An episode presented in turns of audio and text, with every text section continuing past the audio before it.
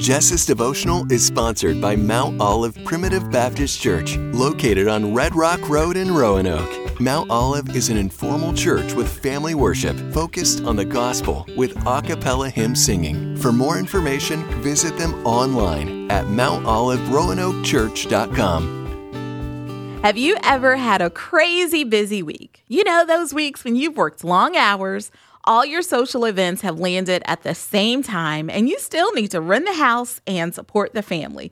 Maybe you're in a season where every week feels like that right now. You know you're in over your head when you've been burning the candle at both ends all week, and then you realize you have a social commitment on Friday night all the way across town. And you're exhausted and tired, and all you want to do is curl up on the couch, but you can't let anyone down. But then your friend calls you. They're apologizing profusely. Something's come up, and the evening's been canceled.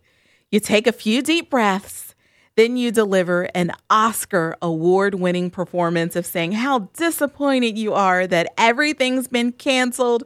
You really wanted to catch up. Then you convey a Mother Teresa-like graciousness by saying that you totally understand and you think that you should be able to survive another day.